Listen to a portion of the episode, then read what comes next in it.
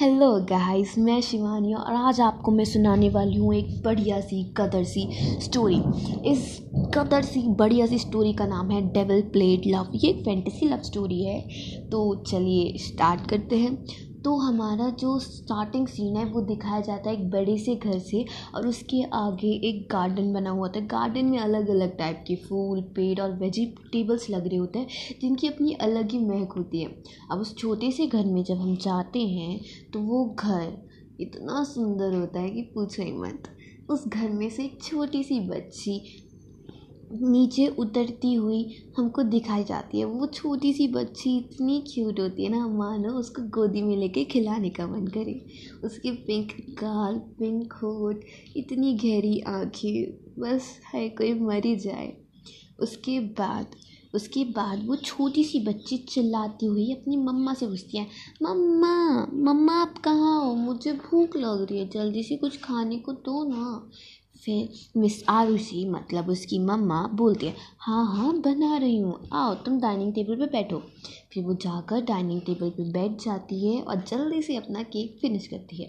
Cake finish करने के बाद वो जाती है अपने पापा के पास। पापा गुड मॉर्निंग पापा।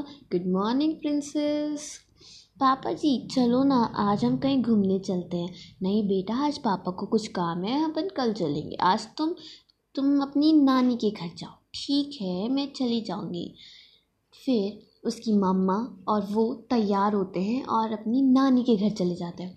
नानी के घर जाने के बाद वो वहाँ पे बहुत सारी मस्ती करते हैं और इधर उसके पापा, जो एक जेड बिजनेसमैन और एक मार्शल आर्ट टीचर रह चुके हैं, उनका नाम है मिस्टर पवन।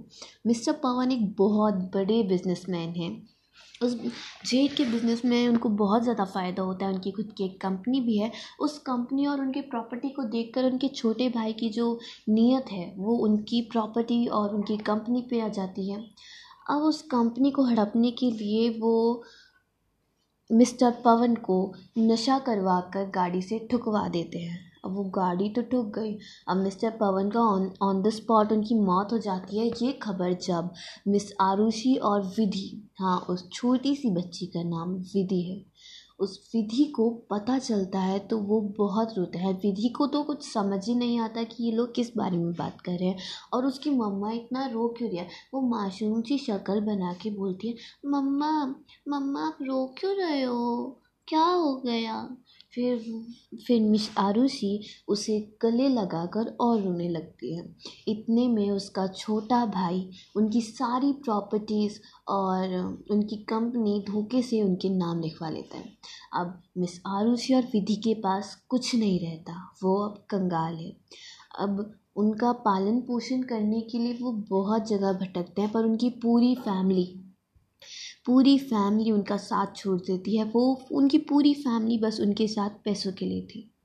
अब पूरी फैमिली का साथ छूटने के बाद मिस आरुषि एक हाउस वाइफ थी और उन्होंने ज़्यादा पढ़ाई नहीं करी थी, पर वो उन्होंने एक टीचर लायक पढ़ाई तो करी ही थी। वो अपनी बेटी को लेती हैं और एक स्कूल में टीचिंग की जॉब ढूँढने लगती हैं। वो अपनी सारे जेवर जो उन्होंने उस वक्त पहन रखे थे, वो बेच देती हैं और एक छोटा सा मकान किराए पे लेती हैं, जिसमें दो कमरे होते हैं और एक किचन और एक बाथरूम और एक मेन हॉल होता है, बस। अब इतने बड़े घर से, इतने छोटे घर में आकर उन्हें कैसा लग रहा होगा, ये तो आप समझ ही सकते हैं। अब विधि जब उस घर में जाती है तो उसे बहुत ज़्यादा वहाँ पे बदबू आती है। वो बोलती है, मम्मा, यहाँ बहुत बदबू आ रही है, चलो ना, हम यहाँ से चलते हैं। तो मिस आरुषि बोलती है बेटा आज से हमको यहीं रहना है और आ, आपको अब यहीं रहना पड़ेगा। ठीक है? तो बोलते ठीक है रह लूँगी चलो मैं आपके साथ काम कराती हूँ। फिर वो दोनों काम करने लगते हैं। अब ऐसे ही पाँच साल बीत जाते हैं जब विधि अब बड़ी हो चुकी है, वो भी बारह साल की है। बारह साल की उम्र में उसकी मम्मा भी उसका साथ छोड़ देती है। उनकी कैंसर से मौत हो जाती है। कैंसर से मौत होने पर अब जो उनके पास कुछ नहीं है, अब वो कुछ भी नहीं कर सकती। अब वो छोट वो बारह साल की बच्ची सड़कों पे घूमती है। घूमते घूमते वहाँ बारिश होने लग जाती है और बारिश होते ही वो बच्ची दौड़ते हुए एक पेड़ के नीचे जाके बैठ जाती है। तभी एक ऑडी वहाँ से गुजर रही होती है वो छोटी सी मासूम सी बच्ची की शक्ल देख के रुक जाती है।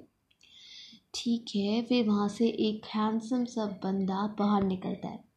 वो एक मिडिल एजेड बंदा है, माना मिडिल एजेड बंदा है और छोटी सी बच्ची के पास क्या करे, गलत इंटेंशन लेके नहीं आया है, वो बहुत अच्छा बंदा है। वो छोटी सी बच्ची से पूछता है, बच्चा, तुम कौन हो और यहाँ अकेले क्या कर रही हो? तुम्हारी मम्मी कहाँ है? मेरे पापा और मम्मी दोनों ही भगवान जी के पास चले गए। अंकल, मैं क्या करूँ? फिर वो जो बड़ा हैंडसम बंदा था, वो अपने मैनेजर से बोलता है। मैनेजर जाके इसकी हिस्ट्री चेक करो। वो पाँच मिनट में हिस्ट्री चेक करता है। वो पाँच मिनट में हिस्ट्री चेक करके लाता है, वो बोलता है, इसका नाम विदुषी शर्मा है। ये एक जेट बिजनेसमैन की बेटी थी, पर धोखे से इसके मौसा ने इसकी सारी प्रॉपर्टी हड़प ली। फिर इसकी मम्मी और इसको घर से बाहर निकाल दिया। बाहर निकालने के बाद उसकी मम्मी ने एक टीचिंग जॉब करी और अब वो भी कैंसर से मर चुकी है। तो उस वो छोटी सी बच्चे की शक्ल देख के पिघल जाता है और इसे अपने घर ले जाता है। वो घर ले जाते ही उसकी बच्ची और उसका घर। भाई, कितना सुंदर घर है था वो। एकदम महल जैसा घर था। वो जाती है, वो डर रही होती है कि वो यहाँ पे क्यों आई है। उसको यहाँ पे नहीं होना चाहिए था। फिर वहाँ से एक बहुत क्यूट सा बच्चा, जिसका नाम तरुण था, वो लगभग विधि की साथ का होता है, वो आता है और बोलता है, पापा, ये कौन है? और आप इसे यहाँ क्यों लाए हो? फिर वो बोलती है, वो बोलता है कि ये तुम्हारी फ्रेंड है आज से और ये यहीं रहेगी। अब पापा, मुझे कोई फ्रेंड नहीं चाहिए, आप इसे ले जाओ। देखो ये कितनी गंदी है। तब फिर वो आदमी सर्वेंट को बुलाता है और बोलता है, जाके इसको कपड़े चेंज करा के लाओ, नहीं तो इसको ठंड लग जाएगी। ठीक है, फिर वहाँ वो सर्वेंट कपड़े चेंज करवा के लाती है उसके। सर्वेंट जब उसके कपड़े चेंज करवा के लाती है तो उस बच्ची को एक पिंक पिंक कलर की फ्रॉक पहना देती है। उस पिंक फ्रॉक में। वो बच्ची इतनी सुंदर लगती है, पूछो मत। ऐसा लगता है कि परी उतर रही हो। तरुण उसको देखते ही उससे लव करना स्टार्ट कर देता है। वैसे उसे पता नहीं होता कि ये छोटी सी उम्र में लव होता क्या है।